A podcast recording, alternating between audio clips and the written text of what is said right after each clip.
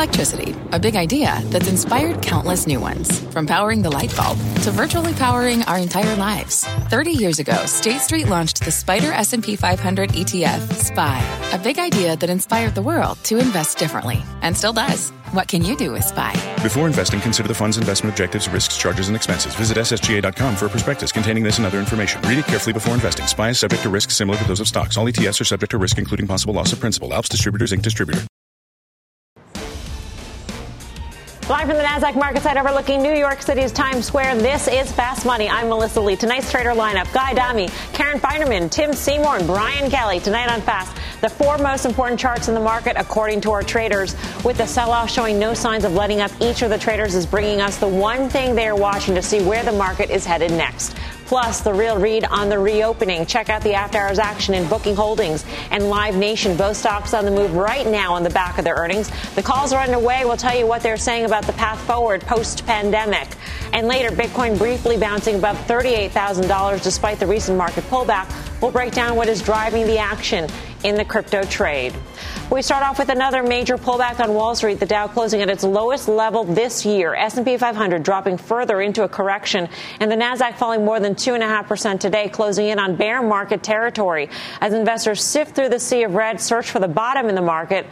What should you do? Tim, what should you do? Well, I, I, think you, you always have your playbook. You always have that, that list of stocks that you've wanted to own through bad times. And, and we don't get, I think, overly obsessed with technicals. We're going to talk to Katie Stockton, and I think they're always a guidepost. But on a day like today, which is the fifth straight down day we've had, but that you've actually closed through those Jan 24 lows. You closed on the lows, and you see a lot of charts that actually I think we're going to assess which ones are, are, are really broken. But you know, to me, this is a case where uh, look, I don't think we're going into recession. Uh, I know we've priced in seven Fed hikes in the next year. I think we've priced in a lot of Fed. Um, I think we have uh, the dynamics of geopolitics, and we have the dynamics of earnings that continue to come and companies that are not showing great margins. No CEO, no C-suite wants to talk about uh, 2Q in, in, in a way that I think is glowing, and, and that's where equities are suffering. Yeah, today today was a bit of a heartbreaker in terms of the sell-off, right? Because it looked pretty good this morning, and then you and it and importantly, the market didn't react to headlines around the Ukraine like it has been the last couple days. So you start to think, okay, wait a second, maybe this is starting to get priced in, and then it just collapsed and it just kind of ground ground lower throughout the day. So you ask, what do you do? From, from my seat, you start looking for where the bottom's going to be here. You start looking for when everything is priced in. Tim mentioned a little bit of the Fed. You start looking for when that's going to be priced in. You start looking for stuff like, hey, maybe Ukraine is less concerning than it was. And most importantly, when you start getting earnings, when you get bad earnings but good price action, that to me is probably the third pillar that I'm going to be looking for to say, hey, maybe this sell off has gone a little too far. Where are we, though, on the check marks next to those two. pillars? I think yeah. we're two out of three. Yeah. Yeah. Um, Guy, does it make you feel better that the sell off mid session wasn't precipitated necessarily by any single headline or worse? I always feel good, Mel. By the way, BK mentioned Heartbreaker. Great tune off of Zeppelin too, right into Living Loving Maid, as you know, Mel, because you're a huge Zeppelin fan. No, didn't make me feel anything. I'll tell you, BK mentioned it. We are now found ourselves, I would say, since early, late November, early December, in a paradigm shift. Instead of people now looking to buy on sell offs, people are looking to sell on rallies. And today is a great example of it. But we've had at least four or five examples over the last couple months. And I think we've fundamentally changed, at least for the time being. So I don't think we're in all that healthy environment in terms of the market. Tim pointed out where we closed today. That's at October lows in the crosshairs. You could see some violent counter uh, trend rallies along the way, but it certainly feels like 4,000's in the crosshairs, and I would submit 3750 or so is not that far away. Well, that's interesting that you mentioned that level specifically because that is the level that a lot of people say is the level of the Fed put, Karen. Um, do we think that there's a Fed put still? Mm-hmm. Do you think there is? I don't really. I, I, I, don't think there's a Fed put. There used to be, and I didn't know there was an at the money put at the time. Uh, so I don't really buy into that. And I think the only scenario where there, not the only, but the most likely scenario where there is a Fed put, something else has gone very wrong that would make you not want to be long from right here. But I think the Fed's going to, you know, do what they got to do, which is the opposite of having a put. They're taking the they're taking the put away. So Um, I mean, today I thought was really interesting. I, I, I also thought it was interesting that it didn't seem to be a reaction to what's happening uh, in the Ukraine. I don't. I, it, it seemed to me to be more Fed focused and valuation focused, and just more sort of uh, froth coming out of the market. So. Um, I think you know one of the things Brian talked about was good good reaction to bad earnings.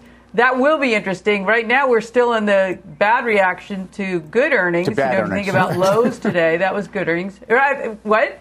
No, to bad or bad, right? Bad to bad, but bad to good. You know, remember we're going back to Nvidia, which guy likes to point to as a as a real tell, really good earnings and and not a good reaction at all. And I think the stock's probably down. I don't know, fifty dollars from there. So. As Tim said, also, I got my list out. I really was looking hard. I didn't do anything today. I'm inclined to do something tomorrow. I'm always early. It always trades lower than wherever I buy it. But uh, there's a lot of things that I do want to buy that I think are just uh, overdone. And of course, anything can trade lower. But I think at some point in the future, I'll be happy to own them. The prices they went out ish tonight.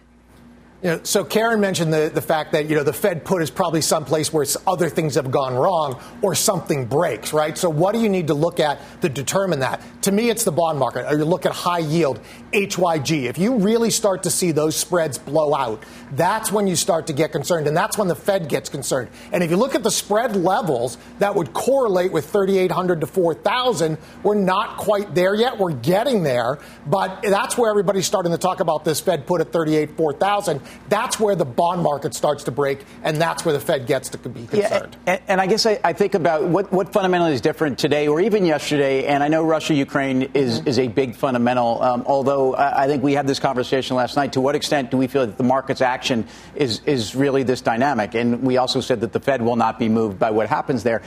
It gets back to sentiment. We talk about technicals, but if you look at the investors' intelligence poll, so we're back to, to, to early, uh, you know, 2000, I should say, the lows of 2000 in terms of investor sentiment. There's some mortgage reads that are coming out. We had mortgage applications out, down 17%. Look, the housing market has had so much to do with the strength in the consumer and the confidence that the consumer has had. By the way, a place where the Fed is usually kind of pointed. So I, I just think when you look at at least where stocks have, there has been a major correction. We talk about this all the time. If you remove the top five market cap stocks, this correction is not, uh, you know, it, it's it's actually a technical bear market. It's probably a technical bear market for the S&P when you look at everything else. So I, I just think some of this is positioning. We've gone to some extremes, and I do think that the, the fundamentals haven't changed in the last couple days. All right. Well, today's pullback of stocks bouncing up against some key levels for the market. So where are we headed next?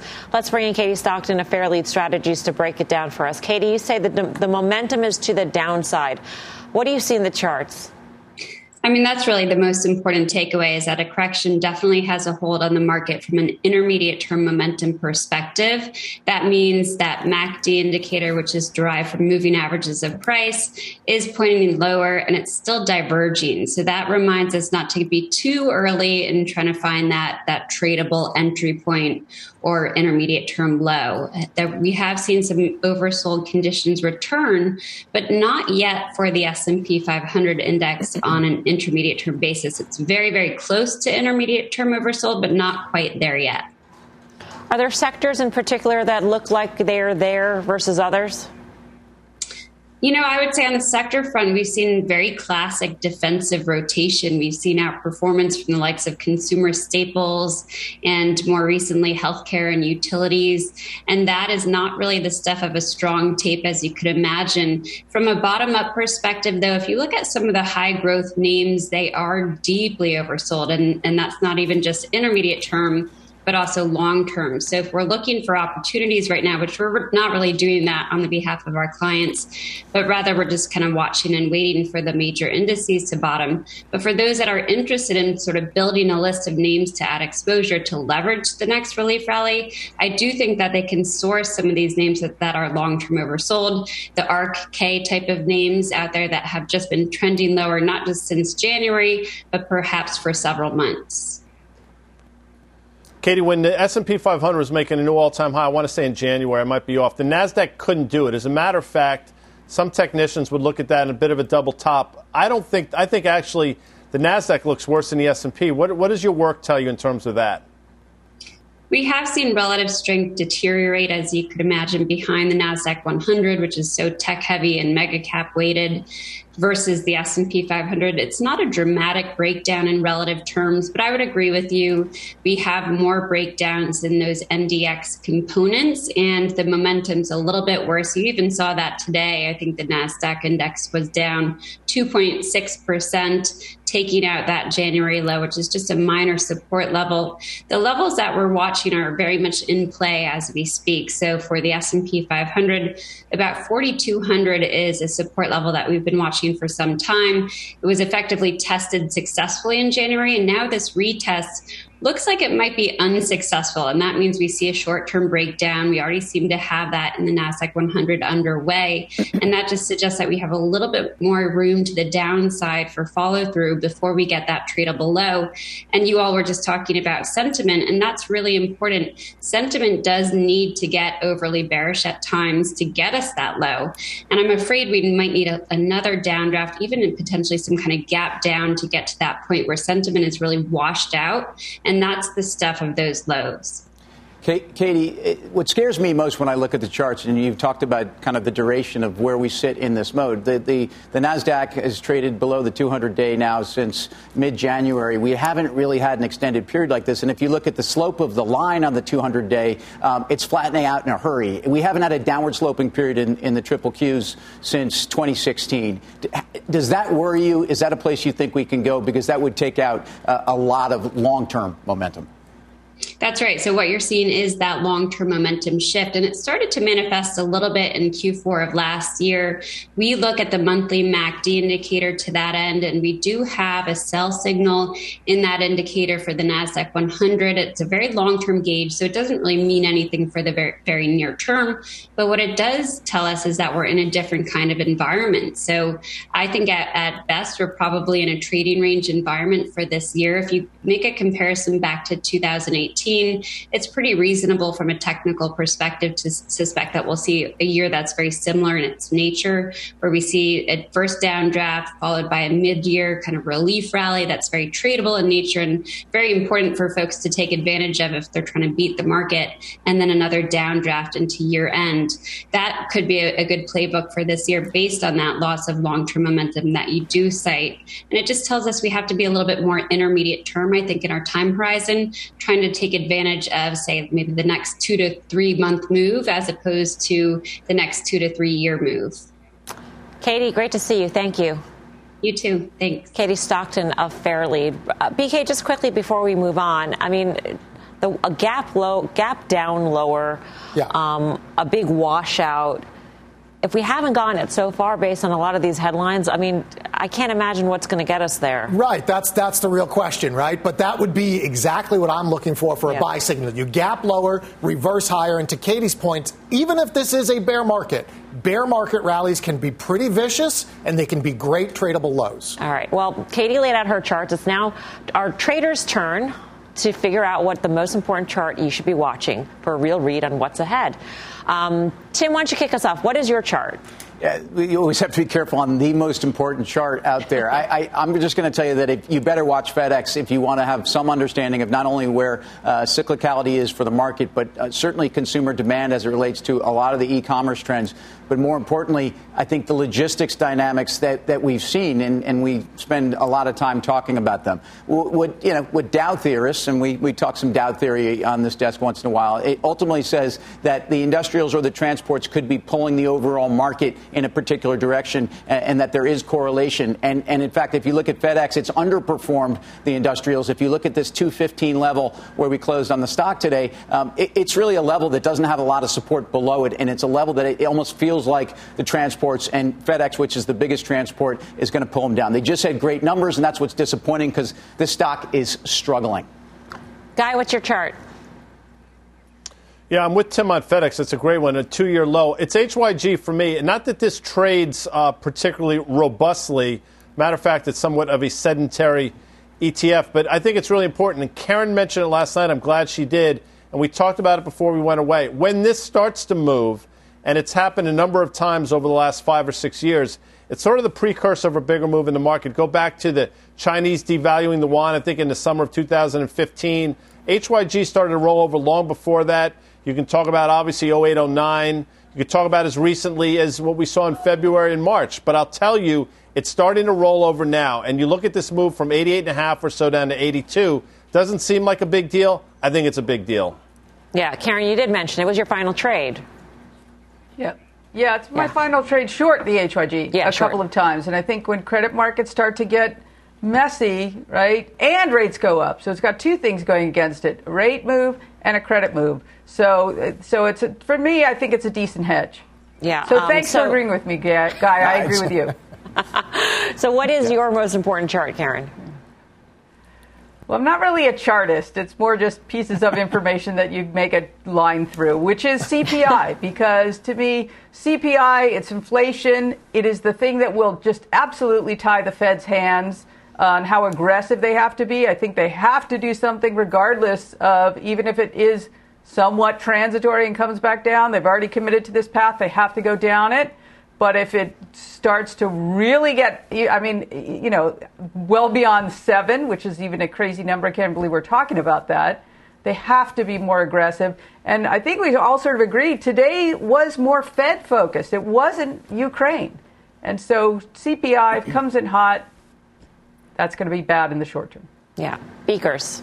Yeah, well, for me, let's just say it's right. It's right with the Fed, right? So I mentioned at the top of the show kind of the three things I'm looking for, and I want concrete examples of that things I can point to that's priced in. So I look at the number of rate hikes that the Fed is, that is priced in by the market. We're pricing in seven plus rate hikes right now, and that's in the bond market. So that means that market participants are already expecting that. So that's priced in. World War III. I put that down there because last week during this Ukraine thing, WW3, hashtag WW3 was trending.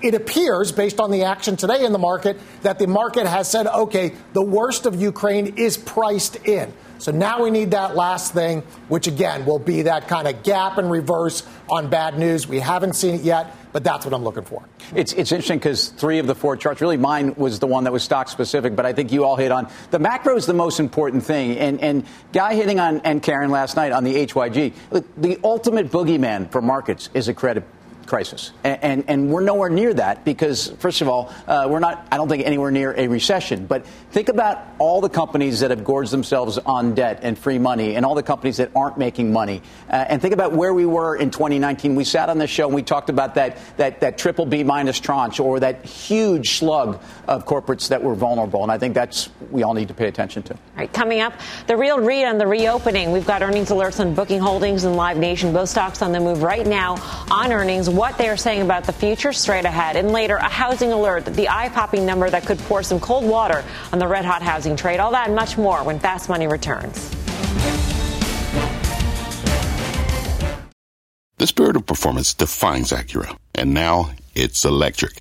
Introducing the all electric ZDX, Acura's most powerful SUV yet. While what powers their cars may change, the energy that makes Acura never will crafted using the same formula that brought them electrified supercars and multiple IMSA championships, the ZDX has track tested performance that packs an energy all its own. With a premium Bang & Olufsen sound system and up to 313 mile range on a single charge, and a Type S variant with an estimated 500 horsepower, the ZDX is everything they said electric could never be. It was built with the driver in mind, just like Acura's been doing since the beginning. We could talk all day, but the only way to experience this electric performance is to drive it yourself. Unlock the energy and order yours at Acura.com. What does it mean to be rich?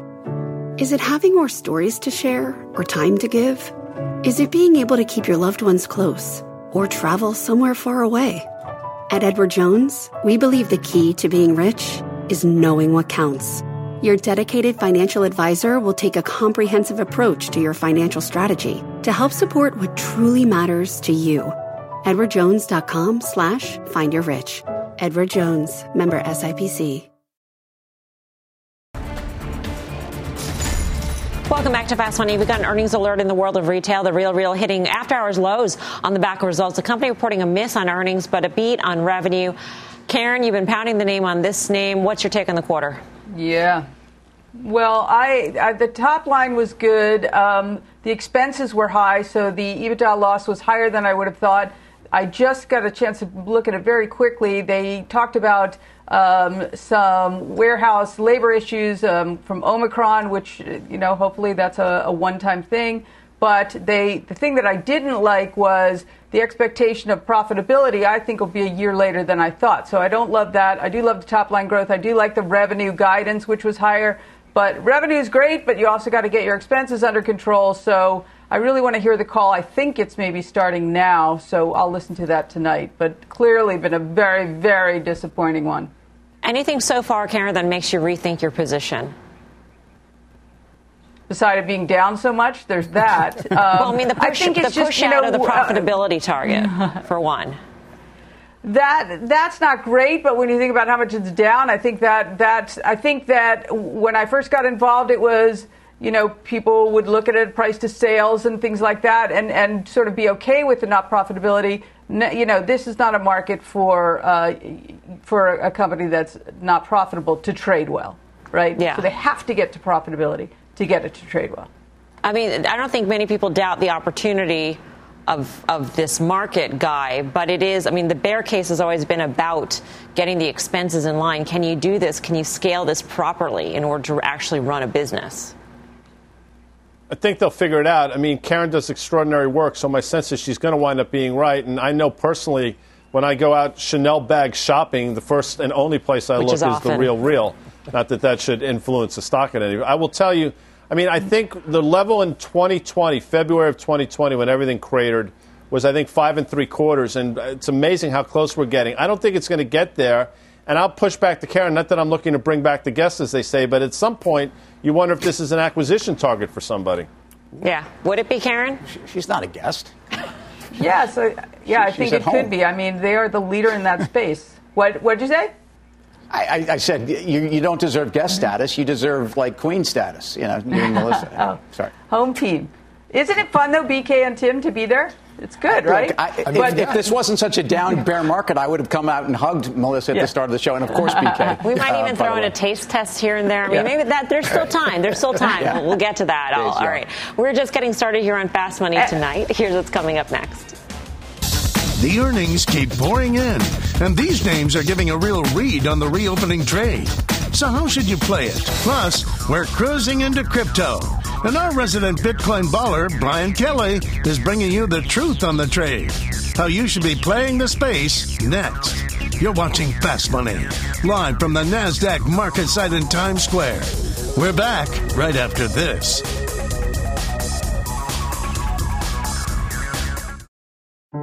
People today can spend half their lives over 50. So it's good to be financially ready for what's important to you as you get older, like a family vacation. Or starting your dream business. Welcome to Connie's Coffee. How may I help you? AARP's trusted financial tools can help you plan for whatever your future holds. That's why the younger you are, the more you need AARP. Start planning today at aarp.org/moneytools. What's on the horizon for financial markets? At PGIM, it's a question that over 1,400 investment professionals relentlessly research in pursuit of your long term goals. Specialised across asset classes, but united in collaboration, our teams provide global and local expertise. Our investments shape tomorrow, today. Pursue your tomorrow with PGIM, a leading global asset manager.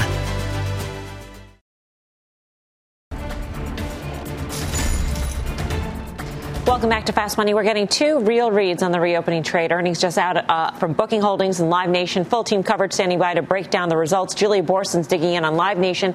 We start with Kate Rooney and the latest on Booking Holdings. Kate. Hey, Melissa. Booking Holdings with a beat on the top and bottom line thanks to a rebound in travel demand. The stock had gotten a boost after hours. It is dipping a bit, so bouncing, bouncing around a little bit here after the report. Revenue, though, more than doubled in the fourth quarter. The company citing travel bouncing back even in the face of Omicron. The company swung to a profit in the fourth quarter after reporting a loss the same time a year ago. gross travel bookings. That's the total dollar value of all travel services booked net of cancellations. That line item jumped 160% from a year ago to $19 billion. Bookings, of course, is the parent company of brands like Priceline, Kayak, RentalCars.com, and OpenTable. And executives say they're encouraged by, quote, meaningful improvement so far in the current quarter when it comes to bookings.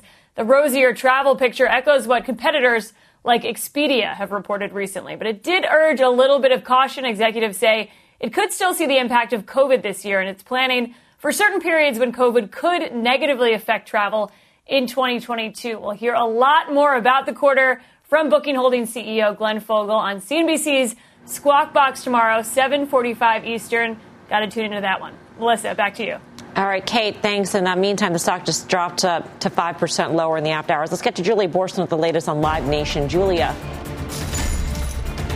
Well, Melissa, Live Nation shares are higher right now in after hours on a bullish outlook. Now, the company's revenue far surpassed expectations with 2.7 billion in the quarter versus the 2.05 projected. That's a beat across all three segments, concert, ticketing, and sponsorships and advertising. Now, the company's bottom line results did fall short of projections, losing 96 cents per share rather than the 54 cent per share loss estimated. But shares are bolstered up over 6% by the ticketing and concert giants saying confirmed show bookings and ticket sales are up double digits across major venues, and they've already sold 45 million tickets for 2022 shows. That's 45% above where they were at this point in 2019. Plus, they say that sponsorship commitments are up double digits from 2019. Live Nation CEO Michael Rapino saying on the earnings call just now, quote, through the ramp up, we saw demand driven price increases, particularly with platinum and other front of the house ticket pricing, saying fans continue to seek the best tickets and the ongoing rapid growth of the secondary market indicates there's more room to grow. Now, Live Nation shares are up just about 6% after Rapino said he expects the year will deliver record financial performance.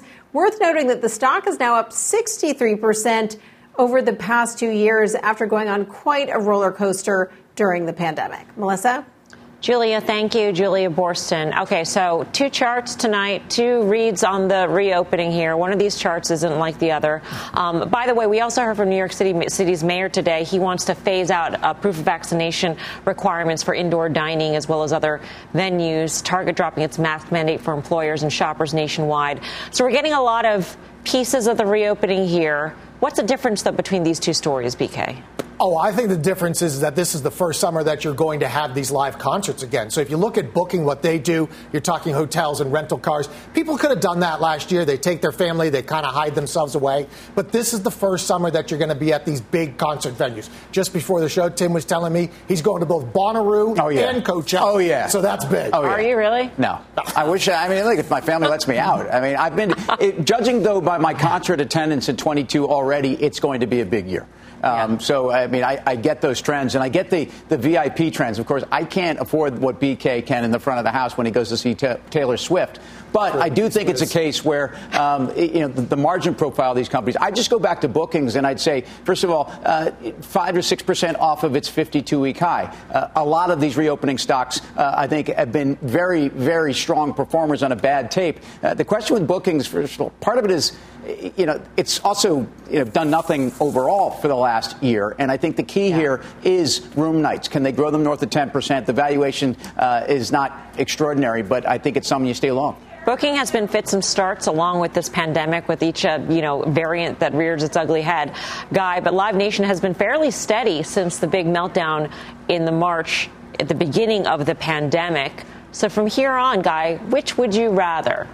Ooh, Oh, I like this game. I love the would you rather game. Well, you know, Karen Finerman was early, and most of the time in our world, early is wrong. Well, she was early and right in Live Nation. So I think the guys and Karen are right in terms of Live Nation. And I don't know if my Google machine is working or not, but they're throttling Booking Holdings right now, and I'm not quite sure yeah. on the back of what. So I need to do a little bit of a deep dive here. But valuation wise, it's not really an expensive stock and they really have the EPS growth to back it up. I need to do a little deep dive, as they say, to see what in fact is going on in bookings. Yeah, what do you like about this quarter, Karen, for Live Nation?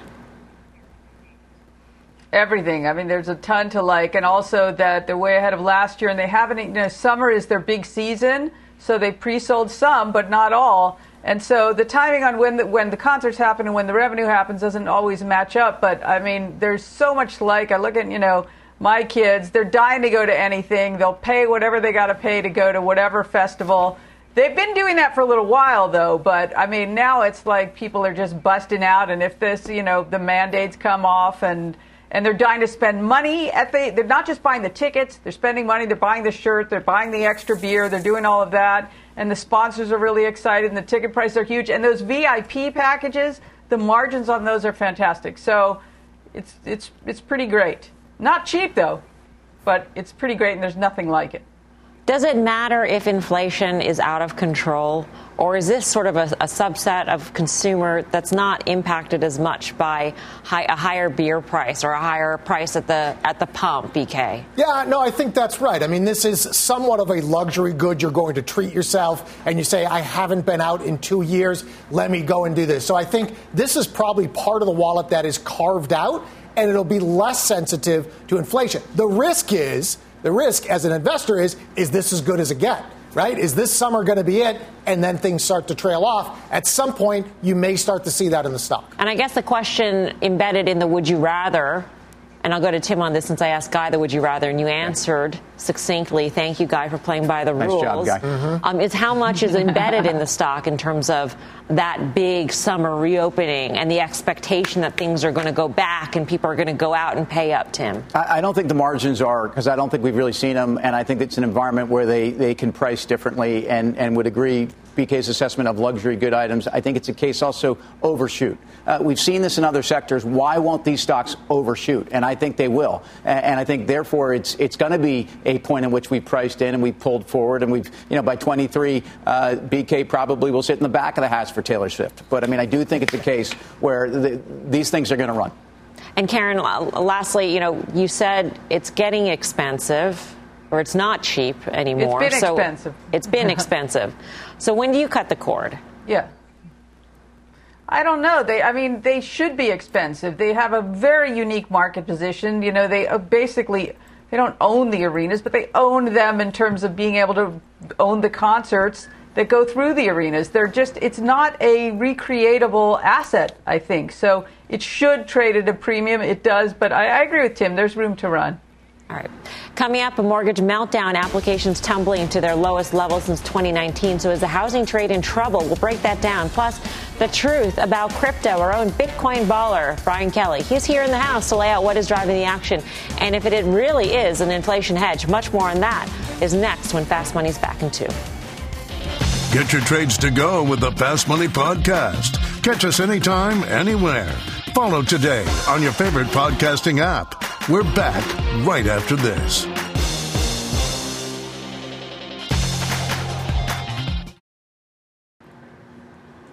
Welcome back to Fast Money. Take a look at Bitcoin, the cryptocurrency holding up over the past month despite the stock market volatility. So, Beakers, what do you make of this? Well, it's actually, it has surprisingly held up fairly well. Mm-hmm. I mean, it was almost a 70% correlation with the NASDAQ uh, over the last month or so. That is starting to break. Now, what a lot of people are concerned about is they're saying, okay, you know what? Bitcoin promised to be this digital gold and it's not an inflation hedge. My pushback on that is it was an inflation hedge, right? So if the Fed is going to tell you that they're going to crush inflation, then you don't need the hedge anymore. So everybody out there, it's driving me crazy, who says, ah, Bitcoin's not an inflation hedge. What do you think about what happened when Bitcoin was ripping up to 70,000 and we were concerned about inflation before the Fed said, hey, we're going to crush it? So that to me is what's going on here. The Fed came out, said, we're going to crush inflation. Macro players said, I don't need that hedge anymore. So now, one of two things can happen. We can have a narrative change where we're thinking something's going to break in the financial system, or inflation rears up. Look at agriculture today. Look at wheat and corn. Those are up a lot. You get another inflation scare. That could be the catalyst for Bitcoin. Why, why when the Fed says we're going to crush inflation, does anybody believe? believe them. I mean, all due respect to the Fed, but I mean, in, in this in this area of the world, in Bitcoin, which is a true sort of like anti-establishment, we don't believe you know, central Yeah. bankers, et cetera, et cetera. That's a- Why would you believe that? That's that's a great point. But what's happened over the last year with Bitcoin is it's become a macro asset. So every macro fund is trading it based on the economy, what the Fed is doing. That's why we're seeing in some of the other parts of crypto dispersion. You're starting to see smart contract platforms trade up when Bitcoin is down. But for now, Bitcoin really has become a macro asset. Well, uh, by the way, you know, the Fed said they wanted two percent inflation. Well, guess what they got? You know, so I mean, they got they got inflation, they got it in spades, and and BK's uh, you know fired up over this inflation dynamic in Bitcoin. I, I agree with that because again, if anything, the pullback means that the Fed is in full gear. I'm going to almost be as animated as it relates to gold. People have been like, "Hey, what happened to gold? What happened to gold?" Well, look, gold is up from 1100 to basically 1900 uh, since 2018, late 2018, and I know that the the move in the last kind of year has been sideways and it's now picking up momentum. There's an uptrend here in gold that, that by the way, absolutely holds. And and, and it, no, it's not been stratospheric like Bitcoin because I think there's different things at work here. But uh, we always talk about where gold has a different argument for why you might want to own it. The core one is as an inflation hedge. Gold is working. Look at the chart from the last four years, and this is an uptrend. BK, when you say it's become a macro, um, a macro trade, that that seems like it makes Bitcoin less interesting. That that's You know, I mean, I've always thought that like ultimately, yeah, right. It, it ultimately Bitcoin, as it graduates from, you know, there, the, as it graduates into a full currency, the volatility is going to die down. There's going to be different players, different dynamics. So, in terms of, are you going to have these up 300 percent years? Probably those days are going away. That doesn't mean the rest of the crypto you can't have it, but yeah, for Bitcoin, it's starting to die down, and everybody who didn't like the volatility and said it can't work because it's so volatile, now the volatility is dying down. Maybe it actually can work. in your crypto portfolio. Is the biggest percentage in Bitcoin still, or no? No, no. Yeah. Biggest percentage is in Ethereum right now, and a couple of these smart uh, contract platforms.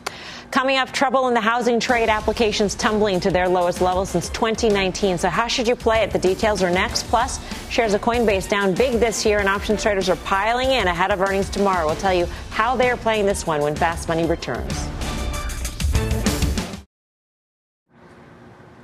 Welcome back to Fast Money. A major setback in the housing trade. Weekly mortgage applications tumbling 13.1%.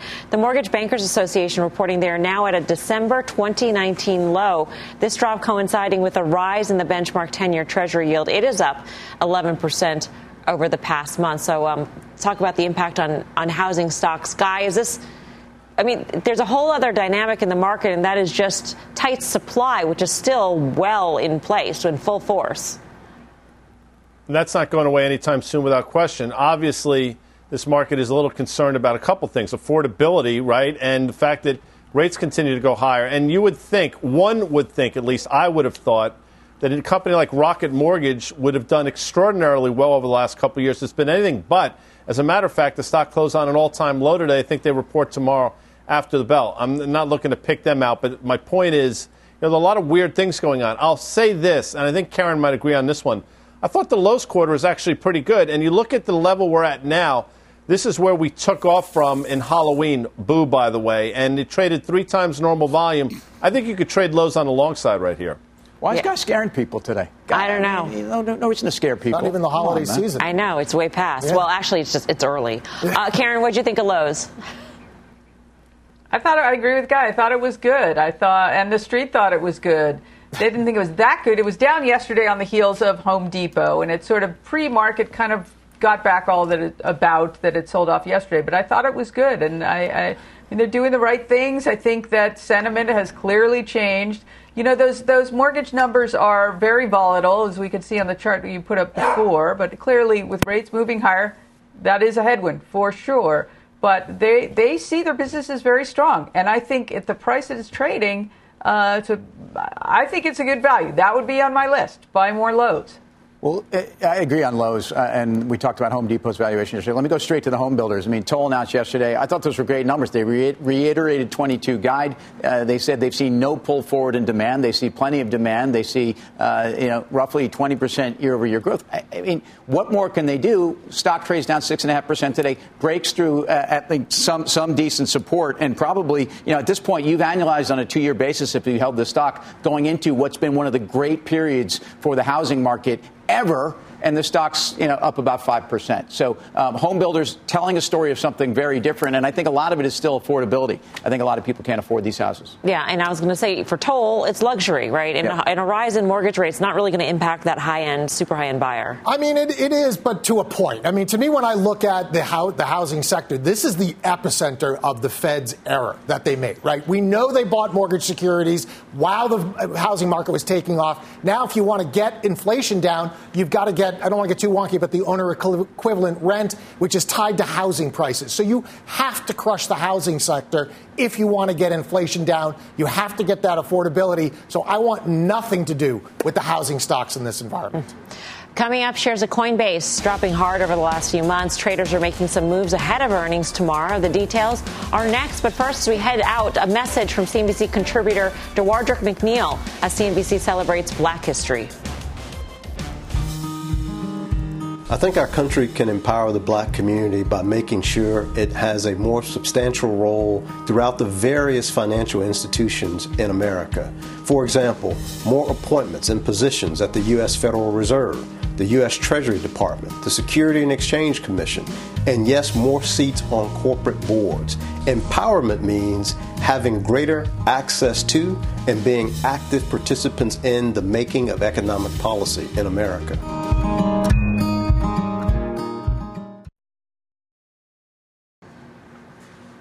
Welcome back. Here's a sneak peek at the Cramer Cam. Jim is talking with the CEO of Peloton. Catch the full exclusive interview at the top of the hour on Mad Money. And don't forget, you can have Cramer delivered right to your inbox with the CNBC Investing Club. Sign up now at cnbc.com slash join the club or by using the QR code on your screen. Check out shares of Coinbase falling hard over the last few months. And while we gear up for earnings after the bell tomorrow, some options traders are jumping into this name. Tony Zhang is here with the action. Tony, what are you seeing? Yeah, right now for the earnings tomorrow, the market is currently implying a whopping 12.7% move on this earnings versus the 4.6% we've only seen over the past three quarters. And if you look at the implied volatility of the options that expire this Friday, they're currently trading at 212%. That's extremely elevated. And one trader is taking advantage of that elevated implied volatility by selling nearly 600 contracts of the February 25th weekly options 175 puts, collecting about $9.40. Now, this is a trade that's basically fairly neutral here for the earnings event, but if the stock is below 175 by Friday, this trader has to buy $10 million worth of this stock. So, a fairly bullish bet on Coinbase going into the earnings event here. Tony, thank you. Guy, what do you make of Coinbase? Listen, JP Morgan cut their price target on Coinbase. They cut it to $345, which is twice where we are right now. I, I can do that math. So somebody's putting it out there in a big way. I admire, you know the word, Mel, the temerity behind this trade, and it lines up with sort of, if you want to do the math, that 162 or so low we saw on January 27th. Mark Mahaney said it a couple times. This is going to be sort of the bank of the metaverse. Problem is, it's probably far away. Uh, this pool is way too deep for my swimming ability. I didn't think you temerity was the word you were actually thinking of, but we'll let that well, one go. this is a family show, Mel. So uh, I you know. I'm fully aware. Um, Tim, do you like coin? I do like it. Uh, you, you can certainly do the ratio or the correlation between coin and BK's Bitcoin, and, and you can see it's actually underperformed here. Uh, the sense that their business is is got cyclicality attached to it is obvious. Um, the, the fact that this is the core, most at least right now they and FTX obviously there's competition out there, but I do think that there's uh, there's a huge audience that's untapped for this uh, th- this entity, and I do think that something's worth owning at these levels. Should it follow Bitcoin though, Karen? I mean, at what at what point do you think its business is beyond just you know Bitcoin trading? Because there's a lot of other things to the business, like custodial services, et cetera. Right, and there's a lot of other currencies, right? And Yeah. uh, to BK's point, if we move away from Bitcoin, there's still a lot of other places for them to go. So I, I like Coinbase. I think, you know, in the land grab for wallets, uh, they're in a really good position. So in the short term, clearly trades with Bitcoin. I think it came public at the very, was it the actual day of the very, very top for Bitcoin? But I think it's an interesting asset. And I think that if we see uh, emergence of other coins, uh, other currencies, that um, they're in a good position to take advantage of that too, as well as all the other stuff you're talking about. Staking This show got custodial services and all that. skewered Never. for suggesting that the IPO was the top of, of the price in Bitcoin. Yeah. Well, who's laughing now? Yeah, exactly. We're not laughing. I mean, it is Yeah. what it is. But it is what it is. But but those are generally those moments of sent, of, of high sentiment, right. That's when you're going to come out with an IPO. When you think about Coinbase, I think you do have to take a longer po- term point of view here. The, the question you have to ask yourself: In five years, will more people be using Bitcoin or less? And if you answer more people, then you want to be in Coinbase because they have got a toehold. They are one of the pillars, as they said, the bank of the metaverse, the bank of the future, whatever you want to call it. So I think if you want to bet on the long term viability of cryptocurrencies beyond just Bitcoin, Coinbase is the way to do it. All right. For more options action, be sure to tune into the full show Friday, 5:30 p.m. Eastern Time. Up next, final trades.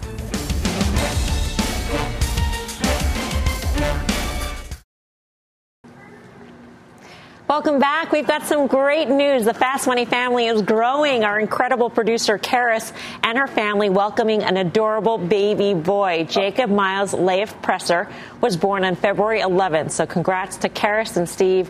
And welcome to the Fast family, little Jake. And most importantly, a Met fan. I mean, how Already. amazing! Already, look, this is a, a brave Not child, sure. a I'm beautiful not sure little child. Jacob had a choice on that. Maybe he's a Red Sox fan. Look at look at that. Looks like my Mets hat. Time for the final trade. Let's go around the horn. Karen. Yeah, one that is in the hospital. I don't know why. Pfizer is just trading at a ridiculous PE, nice yield. Uh, but it's too cheap here. Guy. Jacob will learn uh, what proper team to root for over the next few years. With that said, I think Lowe's was good. I think the quarter was good. I think you see a counter trend rally tomorrow. Lowe's. Tim? No, it, it- can I say it now? It feels so good to be back. And BK, Yes. big, big virtual uh, hug, mm-hmm. and, and almost the real. This is great. Good to be back. Good to be with you. And you know, tell you what, emerging markets in, in Russia's loss is Brazil's gain. EWZ, 43% of their economy exposed to commodities and resources. We talk about that all the time. I do think this is a trade. If you look at the currency, these are central banks, by the way, that have been ahead of the Fed. Check it out. EWZ. Bitcoin baller, who I haven't seen since the summer. It's been a while. Yeah. exactly. BK. I think you want to be in the energy trade. OIH, look what happened today. The uh, Biden administration said they may release some reserves from oil, and oil stood there like Lady Liberty in the harbor, impervious to the news by OIH. Thanks for watching Fast Money. We'll see you back here tomorrow at 5. Meantime, Mad Money with Jim Cramer starts right now. This podcast is supported by FedEx. Dear small and medium businesses, no one wants happy customers more than you do. So you need a business partner just like you. Like FedEx, who understands your passion for serving your customers because they have the same commitment towards you. That's why FedEx offers you picture proof of delivery, packageless and paperless returns, as well as weekend home delivery to 98% of the U.S. on Saturday and 50% on Sunday. See the FedEx service guide for delivery information. What's more, FedEx Ground is faster to more locations than UPS Ground. Trust FedEx for timely deliveries. See what FedEx can do for your business. Absolutely, positively FedEx.